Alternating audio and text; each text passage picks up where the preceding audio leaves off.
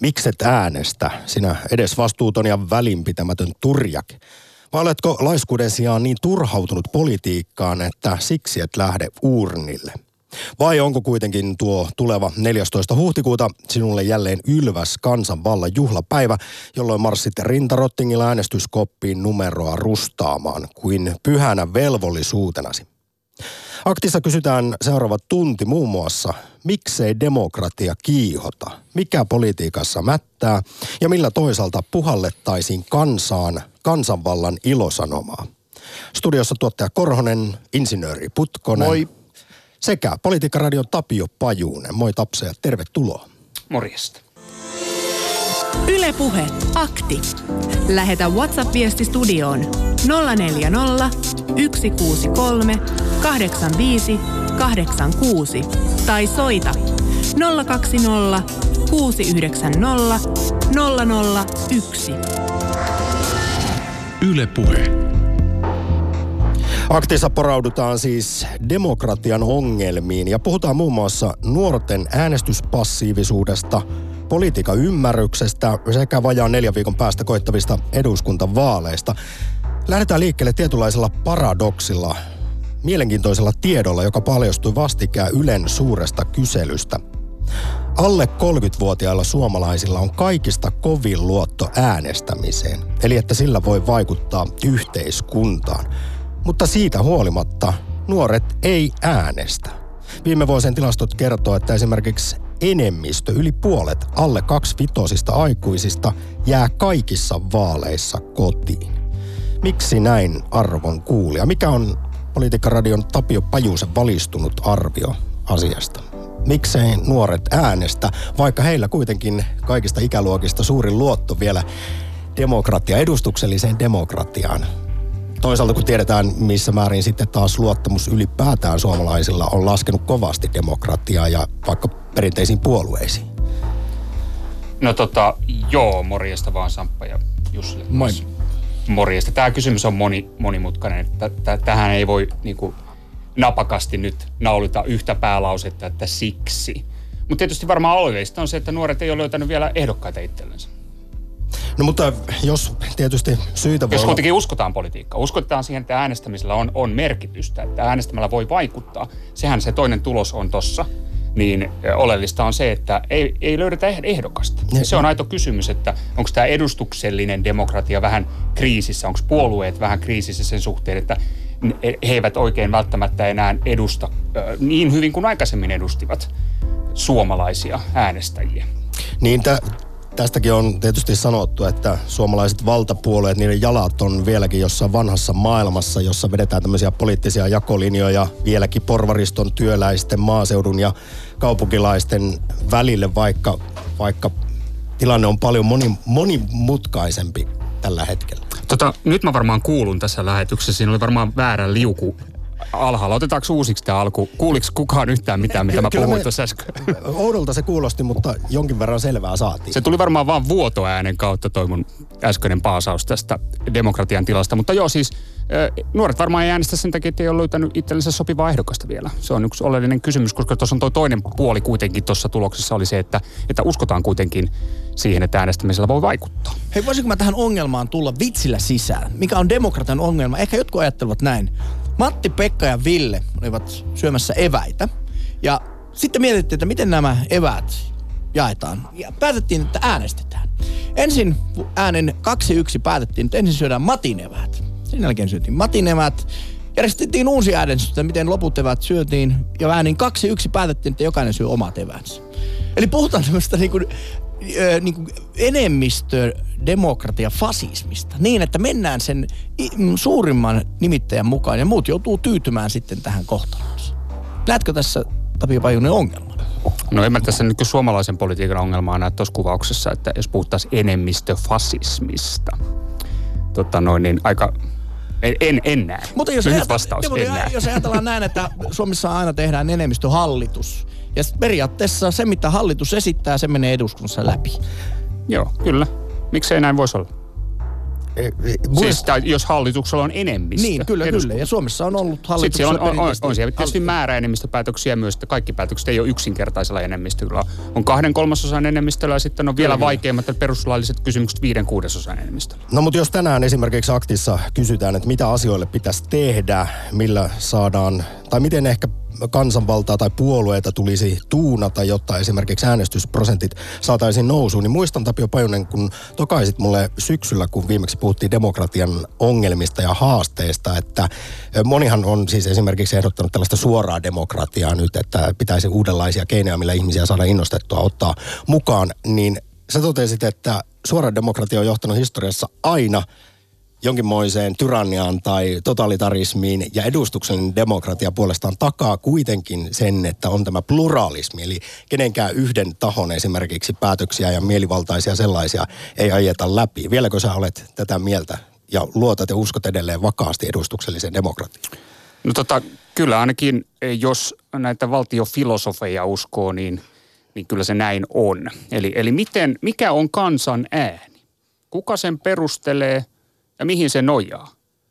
Ja miten sillä voi perustella sellaiset päätökset, jossa jotain toisia ei oteta huomioon. Siitähän siinä on kysymys. Eli, eli Platonhan tietysti aikoinaan ja pyöritteli aika kovasti näitä valtiofilosofisia teorioita. Hänen ja, mielestä ja, demokratia oli toiseksi huonoin valtiomuoto heti tyrannian jälkeen. Niin, mutta siis tähän on, tähän tietysti niin kuin, ö, puhutaan valtio ö, niin kuin idealismista. Ja tämä on tämmöinen niin kuin ideamaailman kuvaus, mitä Platon tekee mikä on tämä tosi olevainen, josta Platon puhuu, jonka ikään kuin tuntemuksella nämä viisaat, nämä meritoituneet, oikeuttavat valtansa muiden kansalaisten päiden yli. Kerropa mulle Samppas, että mikä se on. Eli miten perustellaan tämä niin sanottu kansan ääni? En minä osaa sanoa, mutta käytit tuossa termiä meri, meritoituneimmat ja itsehän on nämä, tässä... Nämä viisaat, ketä, kenestä Platon puhuu. Valtaa pitäisi käyttää ne, joilla on eniten tietoa. Juuri näin. Ja Eli nimenomaan tietoa itse, filosofiasta. Tämän takia me olemme usein väitelleet, Tapio Poinen, sinun kanssa siitä, että äh, onko oikea tie sitten edustuksellinen demokratia vai kannattamani meritokratia. En vaan vielä ole todellakaan keksinyt, että millä ne sitten valittaisiin ne viisaimmat ja meritoituneimmat päättäjiksi. Niin, siis tota, edustuksesta demokratia on tietysti kritisoitu yhtä lailla, että, että, että se ei johda myöskään välttämättä enemmistön kannalta – niin kuin optimaalisiin päätöksiin, vaan johtaa kenties vaan niin kuin riitelyyn näistä päätöksistä ja siihen, että mitään saada aikaiseksi. No tätä on tietysti niin kuin tuhat vuotta oikeasti kirjoitettu valtiofilosofiaa tästä. Ja 1900-luvulla sellainen ajattelija kuin Karl Popper, niin hän kritisoi erittäin vahvasti näitä Platonin ajatuksia, näitä valtioutopioita, koska Popperin mielestä, jos puhutaan tällaista avoimesta yhteiskunnasta, jollaiseksi niin kuin Suomikin voidaan katsoa lukeutuvan, koska tämä on tämmöinen vapaa demokratia, niin nämä valtioutopiat niin kuin avaa portit tällaiselle totalitarismille yksinkertaisesti, koska ne mahdollistaa jonkun kansanryhmän nousun ikään kuin tämän kansan äänen tuella hallitsijoiksi vetoamalla yleiseen epämääräiseen etuun, etuun. Mutta se kysymys siitä yleisestä edusta, niin se on äärimmäisen monimutkainen kysymys. Ja juuri se kysymys siitä yleisestä edusta, niin senhän pitää olla poliittisen keskustelun ja debatin keskiössä juuri siitä politiikassa on kysymys. Ja ehkäpä siitä puhutaan seuraava reilu kolme varttia, kun siis aktissa haetaan tietynlaisia demokratia- ja politiikan korjaussarjoja, jotta saataisiin ihmiset kiinnostumaan ylipäätään politiikasta ja lähtemään esimerkiksi vajaan neljän viikon kuluttua äänestyskoppiin uurnille sunnuntaina 14. huhtikuuta, kun eduskuntavaalit käydään. Ja tokihan tässä on tulossa eurovaalit sitten 26. toukokuuta. Nyt vielä yhdet saatesanat ennen kuin musiikkikappaleen aikana aletaan ottaa puheluita vastaan. Muistetaan kuitenkin, että jos tosiaan nuoret ei äänestä, niin Suomessa on yli miljoona ihmistä tutkimusten mukaan, joita ei politiikka kiinnosta juuri lainkaan. Kaksi kolmasosaa kansasta on sitä mieltä, että politiikka on usein liian monimutkaista. Ei oikein ymmärrä siis, että mitä Arkadian mäellä puhutaan. Ja kolmasosa suomalaisista kokee, että ei mikään puolue aja heille tärkeitä asioita. Ja tosiaan vain joka neljäs sitten on sitä mieltä, että suomalaisten vaikutusmahdollisuudet on hyvät. Esimerkiksi Sitra on tolkuttanut vastikään, että suomalaiset on tyytymättömiä demokratian tilaan ja luottamus kansanvaltaan on laskenut kovasti. Ylepuhe akti. Soita 020 690 001.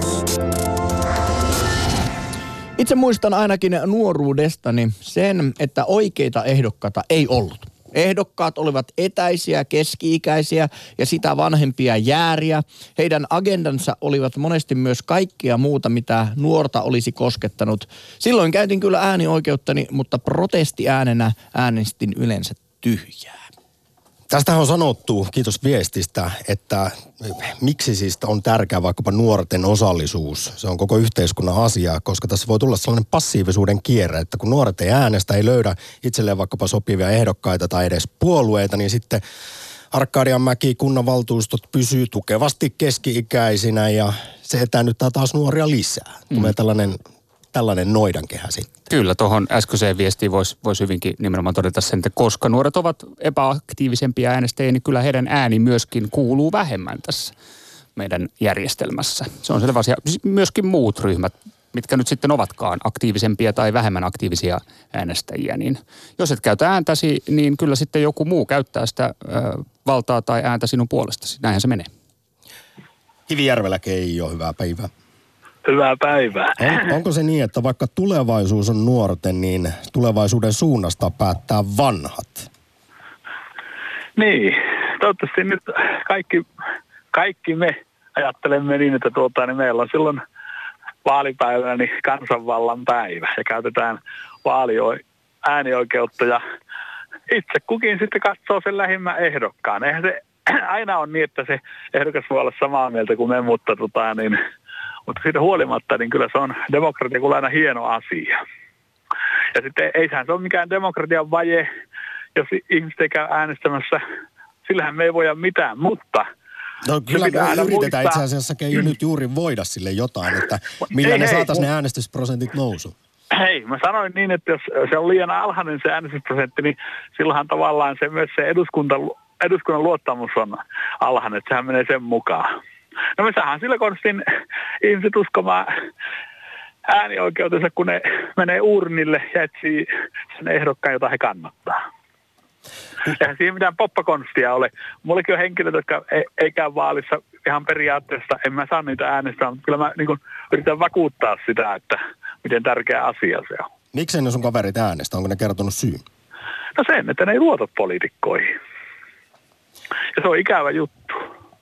Ja, ja nuorilla se on varsinkin ikävä juttu, koska he, heidän, heidän, se jää tulevaisuudessa se tavallaan se päätösvalta kuitenkin, että mennään vaan vaaleille ja, ja uskotaan siihen asiaan. Uskotaan, niin kuin viime vuonna Iivo usko 50 kilometrin olympiavoittoon, niin samalla tavalla. Me ollaan voittajia. Näin se vaan sitten jo tosiaan on, että tässä viime vuosina niin Suomessa luottamus edustuksellisiin instituutioihin, kuten esimerkiksi puolueisiin, niin on kovasti laskenut. Ja sitten on vielä sekin ikävä puoli. En tiedä, minkälaisessa sosioekonomisessa asemassa ne Kivijärvellä sinun kaverit on, jotka ei äänestä, mutta näinhän se menee, että ne, joiden juuri kannattaisi äänestää ja pitäisi, niin, eli esimerkiksi huono-osaiset, niin he eivät urnille mene, vaan äänioikeutta eniten käyttävät hyvässä asemassa olevat. Niin, siis se on ikävää, että tuota, niin ihmiset ajattelee sillä tavalla, ne huono ajatellaan, että ei kannata äänestää, kun, mutta kyllä se pitäisi kuitenkin olla niin, että, että jokaisen pitäisi äänestää. Ja silloin päästään tavallaan kiinni niihin asioihin, mitä, mitä ne kansanedustajat siellä tuota, niin tekee. Tota, joo, tästä palaa mielenkiintoisia ajatuksia. Mieli palaa ajassa taaksepäin siis, eikä hirveän pitkästi, pitkästi edes taaksepäin. Siis mennään 60-luvulle, 70-luvun alkuun. Silloin suuret ikäluokat, jotka oli tietysti niin kuin aika isoja, 100 000 henkeä per ikäluokka tyyppisesti, niin tuli äänestys ikään. Ja kas kummaa, eduskunnan kasvot muuttu aika paljon. Tuli tosi paljon suurten ikäluokkien poliitikkoja parlamenttiin mukaan, kun nuoriso oli aktiivista ja äänesti. Ja nuorilla oli demokraattista voimaa, koska nämä ikäluokat olivat aika isoja. Ja edelleen osa niistä silloin eduskuntaan valikoitu tai valituista poliitikoista niin tekee parlamentaarista uraa. Että kyllä tällä on merkitystä nimenomaan sillä, että kuinka aktiivisia äänestäjä nuoret on. Toki sillä on myös merkitystä tällä demografialla, että kuinka isoista ikäluokista puhutaan. Nythän Suomi on todellakin niin kuin demografisesti ikääntymässä kovaa vauhtia, niin kyllä näillä vanhemmilla ikäluokilla on voimaa huomattavasti paljon enemmän vaalikentillä. Ja he on vielä kaiken lisäksi aika aktiivisia äänestäjiä. No se, on, se on, se on kuitenkin, kuitenkin kaikille suotu se äänestysmahdollisuus. Niin Nimenomaan tuota, niin, se on yhtäläinen. Niin käytetään, sitä, käytetään sitä ja sitten vaalikentillähän nyt voi ihmiset haastaa ehdokkaita sille hyvällä tavalla. Kyllä. Että, että tota, niin nyt, nyt on keskustelun paikka. Ja vaalipäivänä ja ennakko, ennen sitä ennakkovaaliaikana niin on tuota, niin sitten se aika, että sitten käydään urnilla ja pistetään hieno, aina hienot numerot sinne, niin siinähän se on. Keijo Kivijärvelle, oikein mukavaa päivän jatkoa. Kiitos soitosta. Samoin. Kiitos. Moi. Ylepuhe akti. Lähetä WhatsApp-viesti studioon 040 163 85 86 tai soita 020 690 001. Yle Puhe. Vaaleissa on turha äänestää niin kauan kuin ehdokkaiden ei ole tarkoituskaan toteuttaa ennen vaaleja annettuja lupauksia. Ehdokkaat pitäisi jollain tavoin saada sidottua siihen, että he pystyvät ennen vaaleja, pysyvät ennen vaaleja annettuihin lupauksiin. Oletko sinä, Tapio Pajunen, koskaan pettynyt niihin lupauksiin, mitä jotkut poliitikot ovat antaneet ja sitten mitä on toteutunut? No mä oon tämmöinen tarkka kuuntelija, niin eivät poliitikot lupaa. Jaha. He asettavat He tavoitteita. He asettavat tavoitteita. Koska ei suomalaisessa äh, demokraattisessa järjestelmässä yksikään puolue, ellei sillä ole sitten sitä yksinkertaista enemmistöä, niin voi luvata asioita. Silloin on vain tiettyjä tavoitteita ja puolueet puhuu tavoitteista. Heillä on tavoiteohjelmia. Ja sitten se hallituskoalitio, mikä sitten kulloinkin syntyy, niin määrittelee sen hallitusohjelman. Ja se on aina tätä kompromissien taidetta. Siellä on tiettyjä kysymyksiä tietyltä puolueelta ja toisia toisilta. Ja tietysti se isoin puolue, tässä tapauksessa aina se pääministeripuolue, niin silloin toki niin kuin ehkä tämmöinen etulyöntiasema tai joka tapauksessa eniten voimaa neuvottelussa, kun hallitusta muodostetaan, mahdollisuus saada eniten niitä omia kantoja Mutta Tapio Pajunen, olisiko tässä itse asiassa yksi selitys sille, miksi ihmiset ovat niin kovin turhautuneita ja pettyneitä politiikkaa, eivätkä jaksa uurnille lähteä, että kansalaisilla ei välttämättä ole ymmärrystä juuri tästä siis, millä lailla vaikkapa koalitiohallitus toimii, että se, että nyt me saatiin se jytky tai pytky, niin se ei vielä tarkoita sitä, että kaikki mitä on sitten kyseisen puolueen ohjelmassa, niin ne menisi läpi. Kyllä. Ja sitten aina kun näin tapahtuu, tehdään kompromisseja, niin joka suunnassa tunnetaan, että tuntuu siltä, että tänne on pyllistetty nyt yhtäkkiä. Joo. Lupaukset on petetty. Kyllä, se on ihan helppo ymmärtää, että tästä saatetaan turhautua ehdottomasti. Just näin. Pirkamalla Räsänen. No päivää, päivää. päivää. Tuota, minäpäs olisin ottanut tämmöisen niin kuin politiikka-kriittisen näkökulman tähän asiaan. Jos niin kuin tuota, Paavo Lipponen oli sunnun, suntala, niin sunnuntaina oli niin kuin Venäjä-kriittinen, hän ei ollut Venäjän vastainen. Minä olen politiikka vastainen, vaan minä olen politiikka kriittinen. Ja tämä asia lähtee tuolta vuoden 66 vaaleista, jossa minä olin näkemässä melkoista näytelmää, kun tuota Veikko Vennamo tuli kotikyllään tuota tilaisuutta pitämään ja sinne syntyi melkoinen tämmöinen niin kuin uskonnollinen hurmostilaisuus. Ja sitten siinä kaksi entistä ystävystä tuota, otti yhteen jossain vaiheessa ja toinen talon emäntä, joka tunsi hävinnänsä tämän väittelyn, näytti tälle toiselle ja muille vaaliyleisölle peräpäänsä. Eli pyllisti. Ja nyt sellainen asia, että minä, politiikka pahimmillaan ja turhan takia sotkee yhteisöjen niin kuin tämmöisiä, ja perheiden tämmöisten so, siis tämmöisiä niin kuin sosiaalisia suhteita. Ja, ja, se, ja sanon sen takia, turhan takia, koska me ihan oikeasti elämme tietynlaisen rajoitetun demokratian aika. Me ollaan kahlittu kätemme, totta kai hyvän asian takia ollaan kahlittu kansainvälisiin jär- ihmisoikeussopimuksiin ja ollaan kahlittu EUn asioihin ynnä muihin. Ja, ja, ja senpä vuoksi minusta, ja nyt niin kuin meillä ollaan siis Kekkosen ajan jälkeen pyritty irti taikka niin tämmöiseen brittiläismalliseen tuota parlamentarismiin, enemmistöparlamentarismiin. Ja nyt kun me nähdään Britanniassa, mitä siellä on tapahtumassa, sekasorto, meidän pitäisi hyvin äkkiä irtautua tämän tyyppisestä leikkimallista. Ja minusta se kaksi vaihtoehtoa on. Joko se palaaminen tähän johtajakeskeiseen Kekkosen aikakauteen, tai sitten sveitsiläinen malli, jossa kaikki ovat mukana ja, ja puhutaan ihan oikeista asioista. Ja sen jälkeen voidaan luopua tämmöistä turhan päiväisestä ihmisen tunteilla leikkimisestä. Siis sinä kaipaat nyt, tässä oli tietysti monta upeaa pointtiakin, ja, tai mielenkiintoista pointtia, kiitos Pirkanmaalle Räsänen, mutta tartun tuohon, että kaipaat Sveitsin mallia, eli olisiko se sitten suoraa demokratiaa enemmän, lisää vaan kansanäänestyksiä? No ei välttämättä sitäkään, koska eihän meillä kaikilla ole täyttä ymmärrystä, koska meillä, meistä suuri osa valitettavasti meistä ihmisistä on niin sanottuja ymmärrysrajoitteisia. ei. Olipa kauniisti sanottu. ja, tu, ja se tietysti, että, että tavallaan niin kuin sillä valistuneella vähestön osalla, jossa on moraalisesti niin kuin kestävällä pohjalla, niin tuota, silloin totta kai niin kuin, silloin niin kuin vastuuta enemmän ja tätä kautta. Ja sen takia minua niin kuin, edellä viitatte asiaan viitaten, niin minä olen niin kuin, niin kuin tavallaan niin kuin, minusta, minä en ole vielä tullut ihan politiikkaa vastaiseksi, mutta minä olen kriittinen juuri näistä syistä. Että toivottavasti seuraavan hallituksen aikana otetaan jompaan sumpa, kumpaan suuntaan käännytään tässä, mutta tämä oppositiohallitus tuolileikki, minusta on, tämä on, tekee politiikasta vastenmielistä. Sitten kun No nostan Räsänen, tässä meillä on hirvittävästi puheluita linjoilla, niin eh, vie, vielä yhden asian esiin, kun sanoit tuossa, että mielestäsi kansalaisilta löytyy, miten se nyt meni, poliittista ymmärryksen rajoittuneisuutta.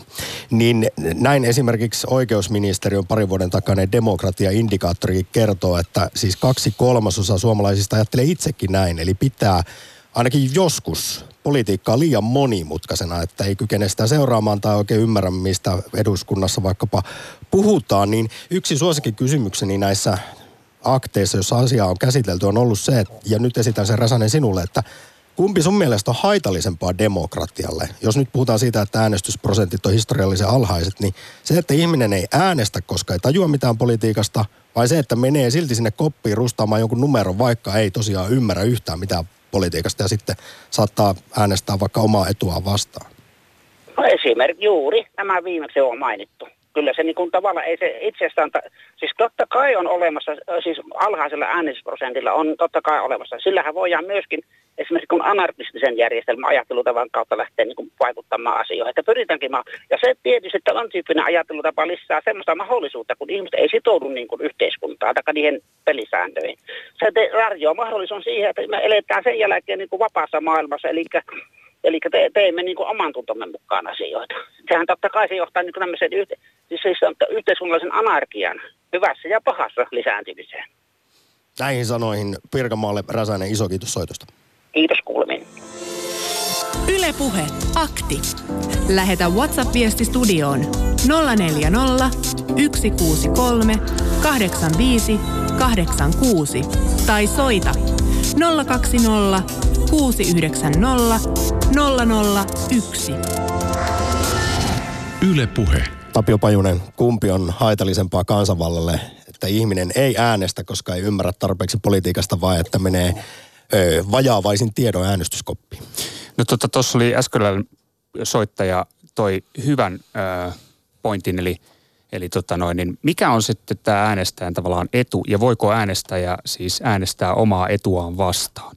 Mä en nyt voi olla tarttumatta tähän ajankohtaiseen Brexit-tilanteeseen, nimittäin nyt kun näyttää, että tämä kova ero on toteutumassa, niin kaikki pitkän ajan viralliset laskelmat ja valistuneimmat arviot siitä, että mitkä on kovan Brexitin taloudelliset vaikutukset Britannialle, niin ne on pakkasella aika ra- raskaastikin ja on, on myöskin arvioita, vielä paljon synkempiäkin arvioita olemassa. Mutta siitä huolimatta esimerkiksi Pohjois-Englannissa monet, jotka äänesti Brexitin puolesta, niin ne tavallaan äänestävät itsensä työttömäksi tässä tilanteessa, koska se skenaario kovan Brexitin toteutuessa ilman sopimusta on se, että, että ne teolliset työpaikat katoaa sieltä alueelta.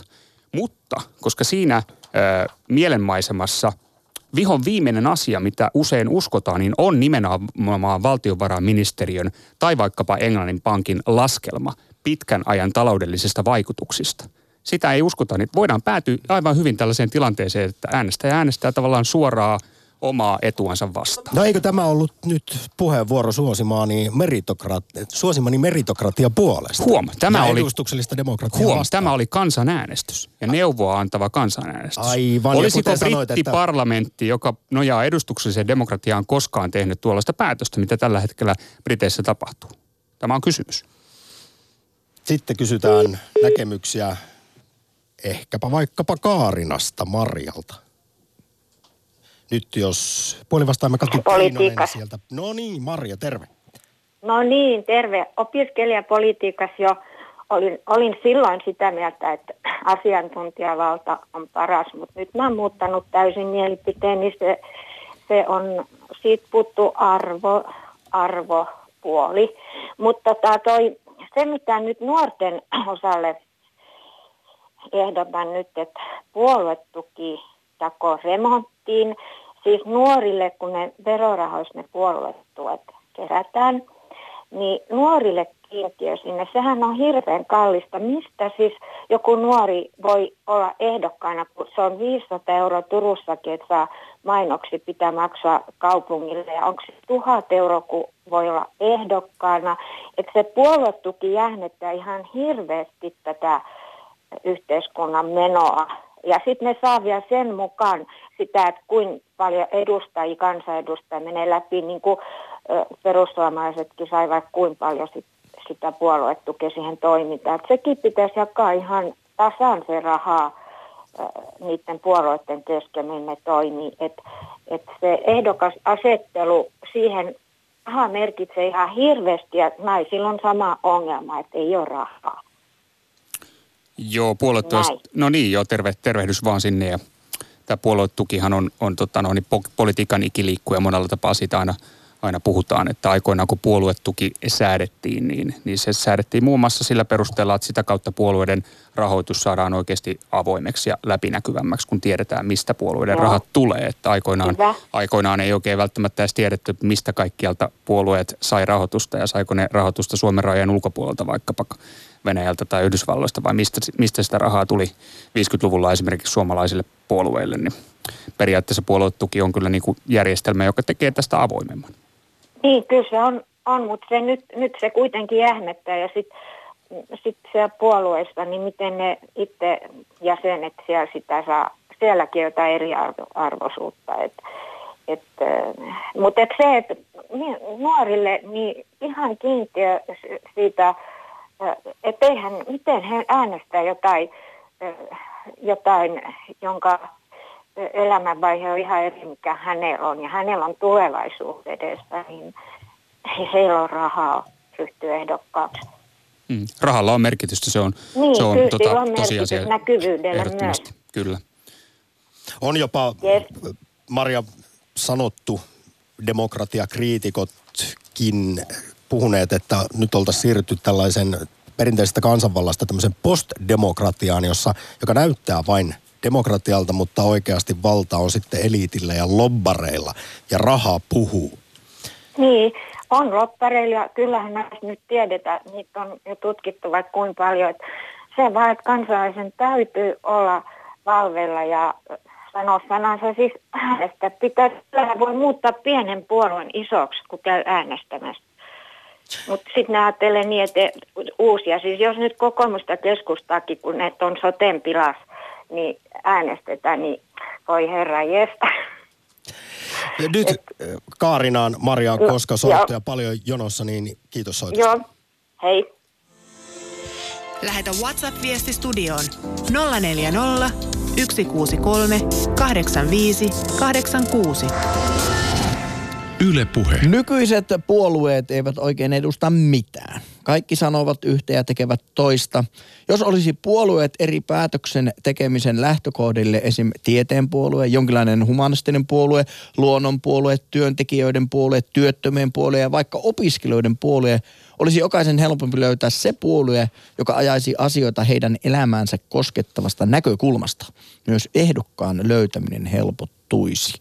Oletko Tapio Pajunen sitä mieltä, että yleispuolueet jollain tavalla vesittävät meidän edustuksellista demokratiaa? Ei ne vesitä, mutta se tekee tietysti vähän haastavamman tästä pelistä, että koska yksi iso puolue tavoittelee monenlaisia eri äänestäjäryhmiä, niin siellä on tietysti monennäköisiä kantoja myöskin siellä puolueen sisällä, niin se voi tehdä vähän hankalampaa siitä, että kyllähän tämmöiset niin, niin sanotusti yhden asian puolueet, niin ne on lähtökohtaisesti helpompia äänestää, jos nyt sitten kansalainen tietää, että mikä se hänelle on se ykköskysymys politiikassa, minkä puolesta haluaa äänestää. Tämäkään ei ole välttämättä ihan itsestäänselvä asia, että kuinka kukakin nyt sitten tietää, että mikä on minulle tai kellekin se paras mahdollinen poliittinen valinta tässä yhteiskunnassa. Mutta jälleen, jos mennään päivän lähtökysymykseen, miksei politiikka tai demokratia kiihota, niin esimerkiksi Eva-arvotutkimus juuri kertoo, että kolmasosa suomalaisista jo ajattelee, että ei mikään puolue aja heille tärkeitä asioita.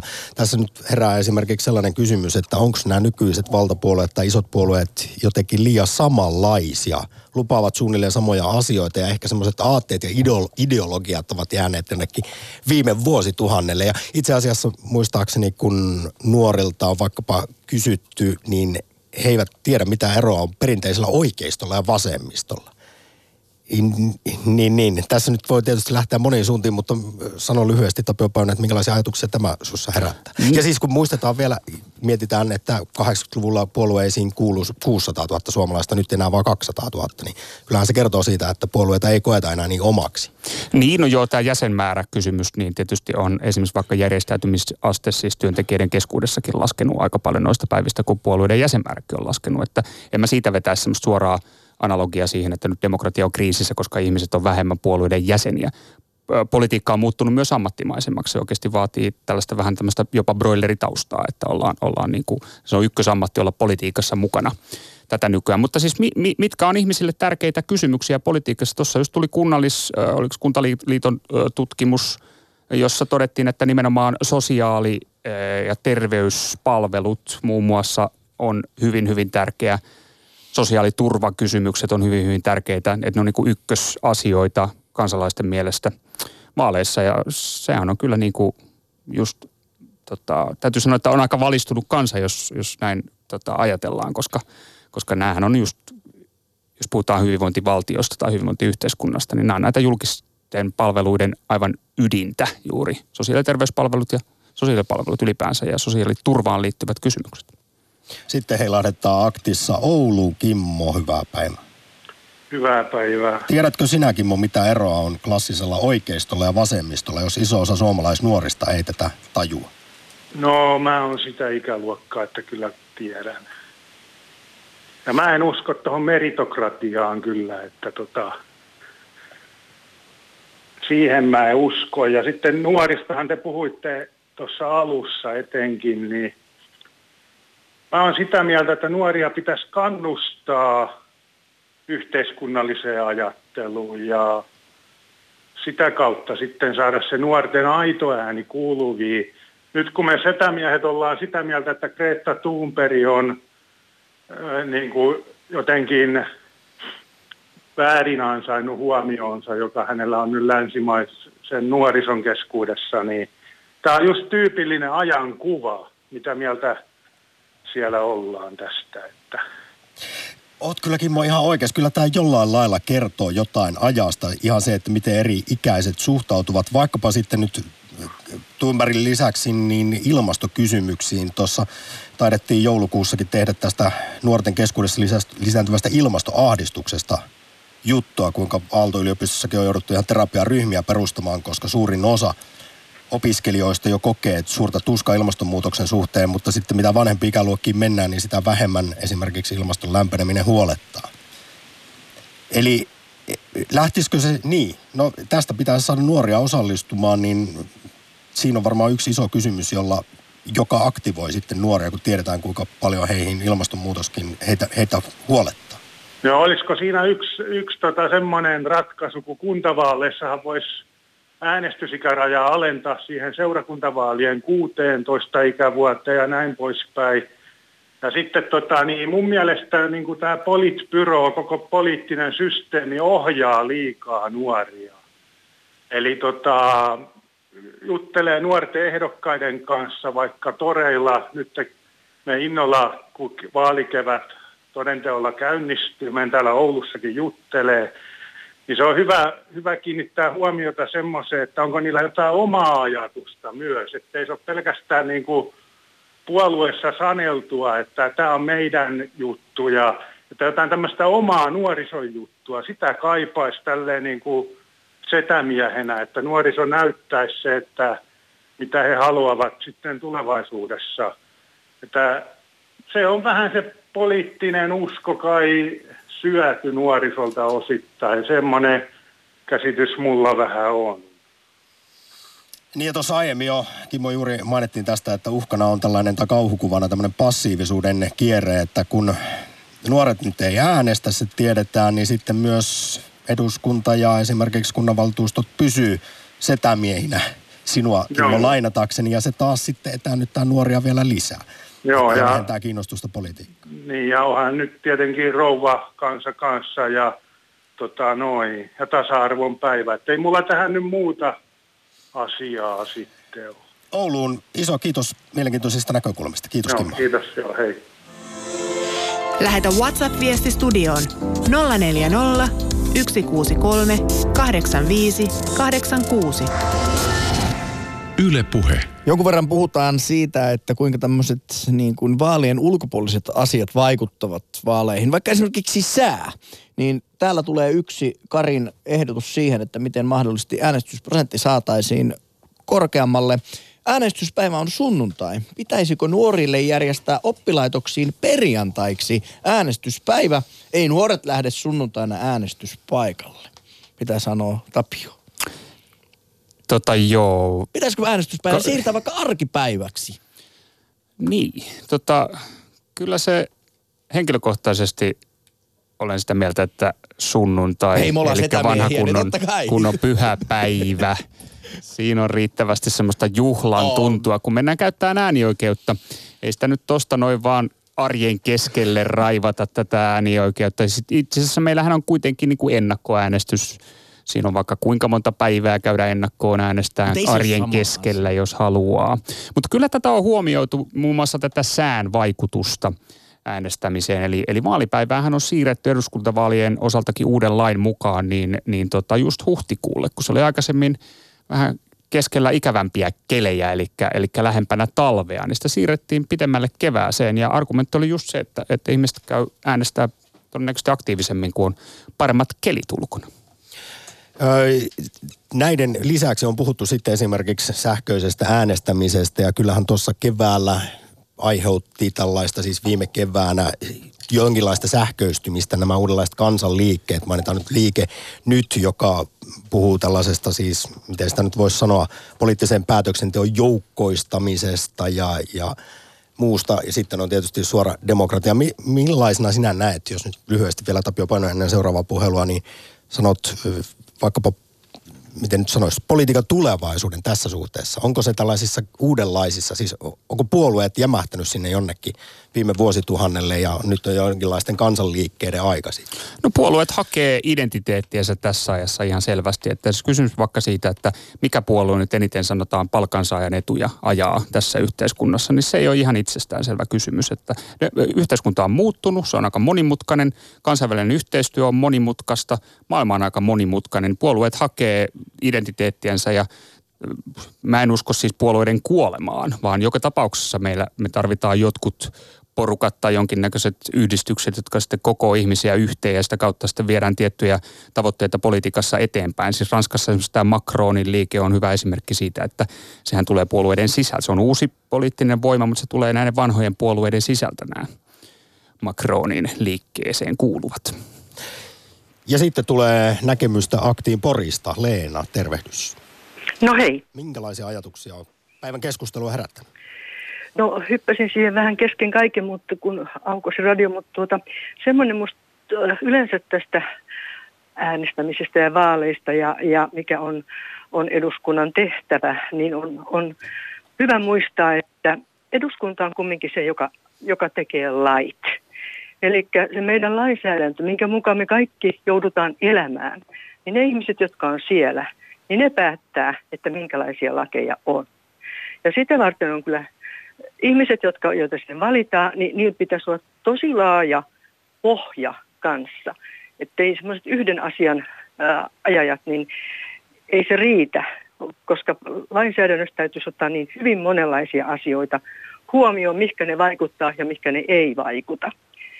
Ja esimerkiksi sitten, äh, kun katsotaan jotain budjettikirjaa, niin mitä kaikkea siellä on.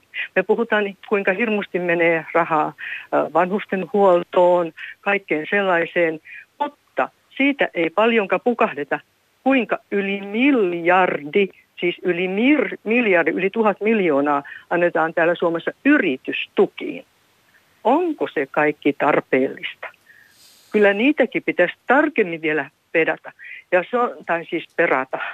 Oli tosi hassua. Leena vastaa retoriseen kysymykseesi, että ei tästä kauaa ole, kun taidettiin uutisoida tutkimuksista, jonka mukaan aika iso osa yritystuista ei ole tarpeellisia. Just.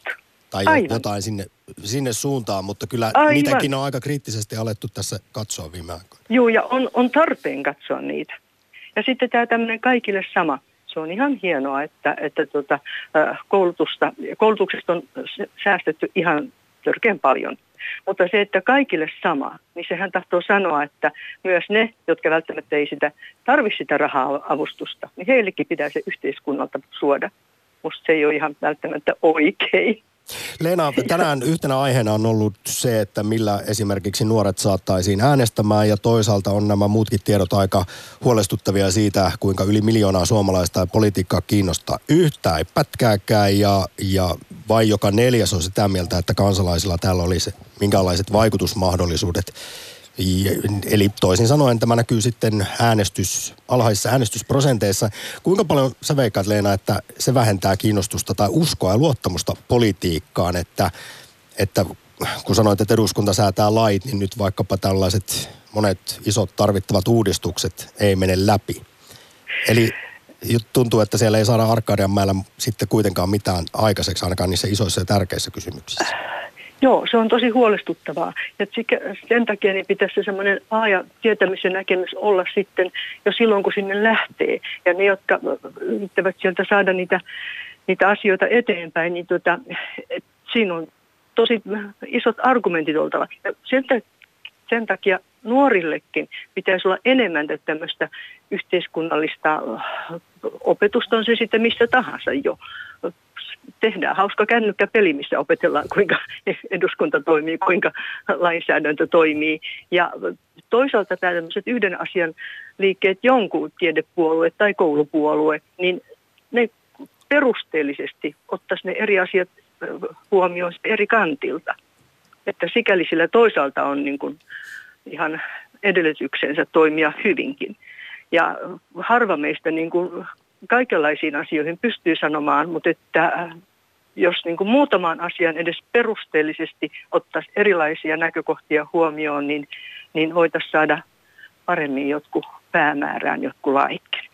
Äh, ihan pienenä juttuna tuota, äh, on kun nykyään tehdään näihin uusiin, tai siis vanhoihin kerrostaloihin, jotka ovat näitä kolmikerroksisia, nelikerroksisia, joissa ei ole hissiä, ja niihin tehdään näitä hissiremontteja, niin lain mukaan on niin, että tämä on tämmöinen niin sanottu jivitys, jolloin oletetaan, että se ylimmän, ylintä kerrosta äh, auttaa niin paljon enemmän, niin sen pitää maksaa paljon enemmän. Mutta se toisessa kerroksessa asuva äh, ikäihminen, joka tarvitsee nykyään rollaattoria – hän saa aivan yhtä suuren edun siitä hissistä ja vielä suuremman kuin se niin sanotussa neljännessä kerroksessa asuva. Mutta toisessa kerroksessa asuva maksaa hissistä 4000 euroa ja ylimmässä kerroksessa maksaa 12 000 euroa. Musta se ei ole ihan reilu jako sitten. Tämä nyt meni vähän muualle, mutta että Len... lainsäätäjät tekee tämmöisiä lakeja. Meinasin juuri Leena sanoa, että otan tämän anekdoottisen jonkinlaisena vertauskuvana sitten, jos puhutaan siitä, miten valtion rahojakin jaetaan. Nyt suuri kiitos Just. sinne Pori soitosta. Kiitos, kiitos, hei. Yle Puhe, akti. Twitterissä kysymme, että miksi äänestää. Ja 68 prosenttia on sitä mieltä, että koska sillä voi vaikuttaa ja vain 15 prosenttia kansalaisvelvollisuudesta. Käykää vastaan. Sitten Emilia, ja hänkin on Porissa, kuten edellinen soittaja Leenakin. Tervehdys. Moi.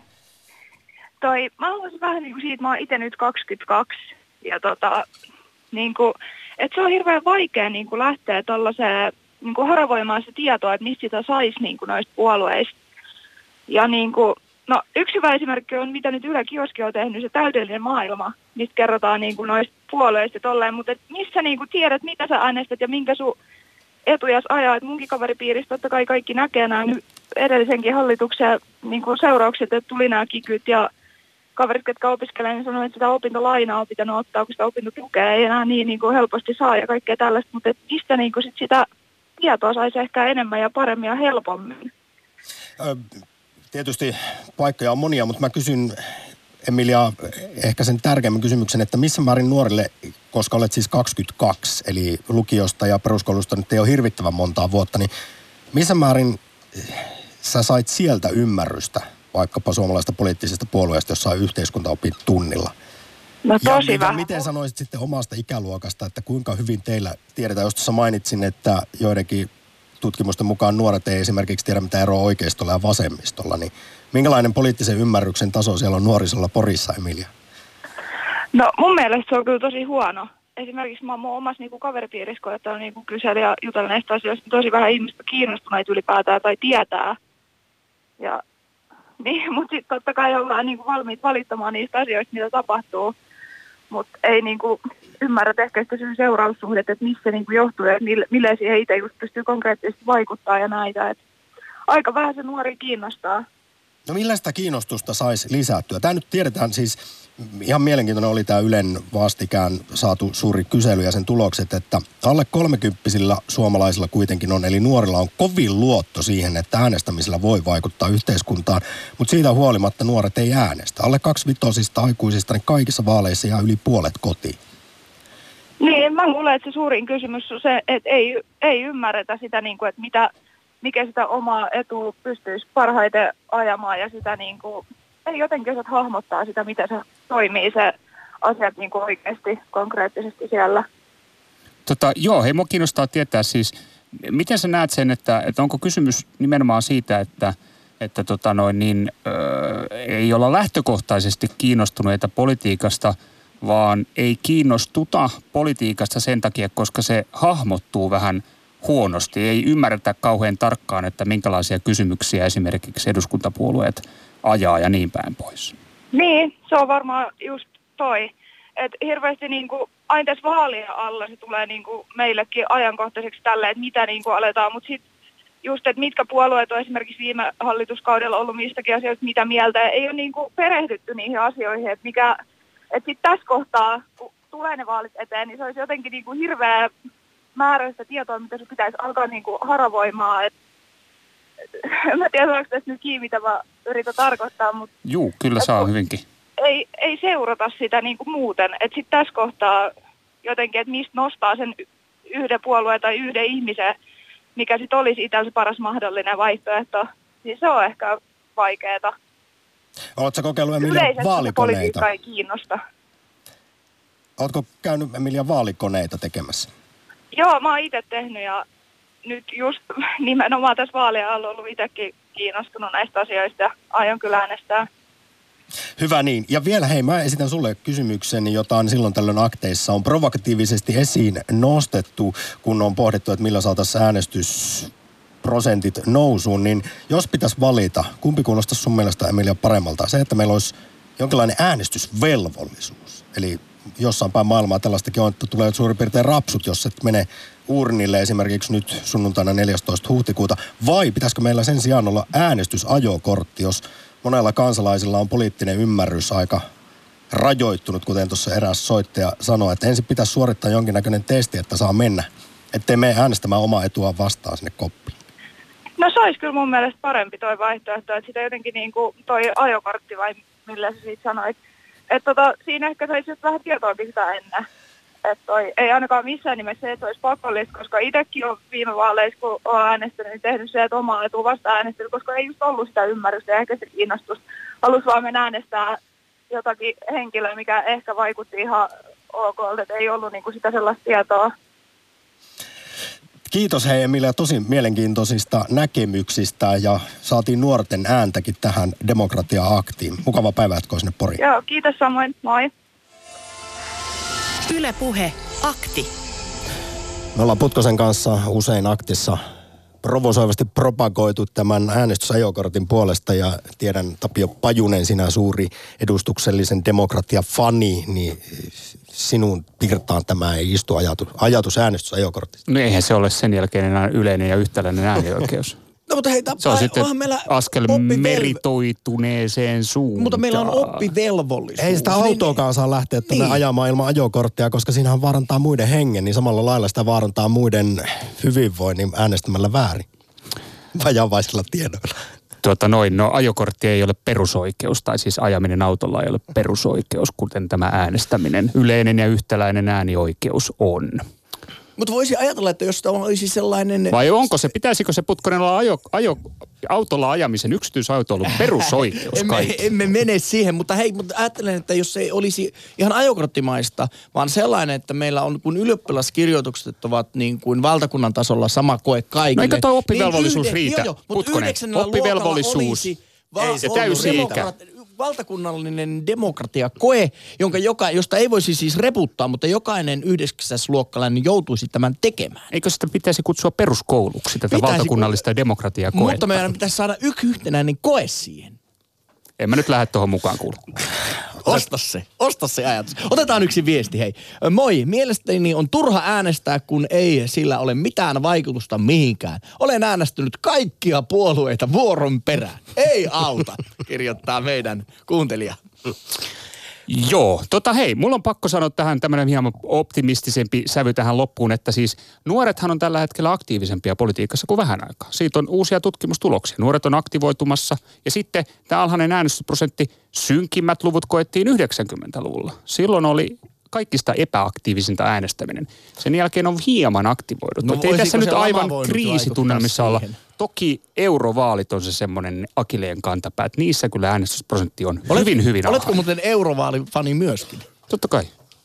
Hei, se on Tapio Pajunen. Et- Aina kun puhutaan politiikasta, niin mies syttyy. Hei, vielä ehditään ottaa syttymistä Oulusta. Makkeen, morjesta.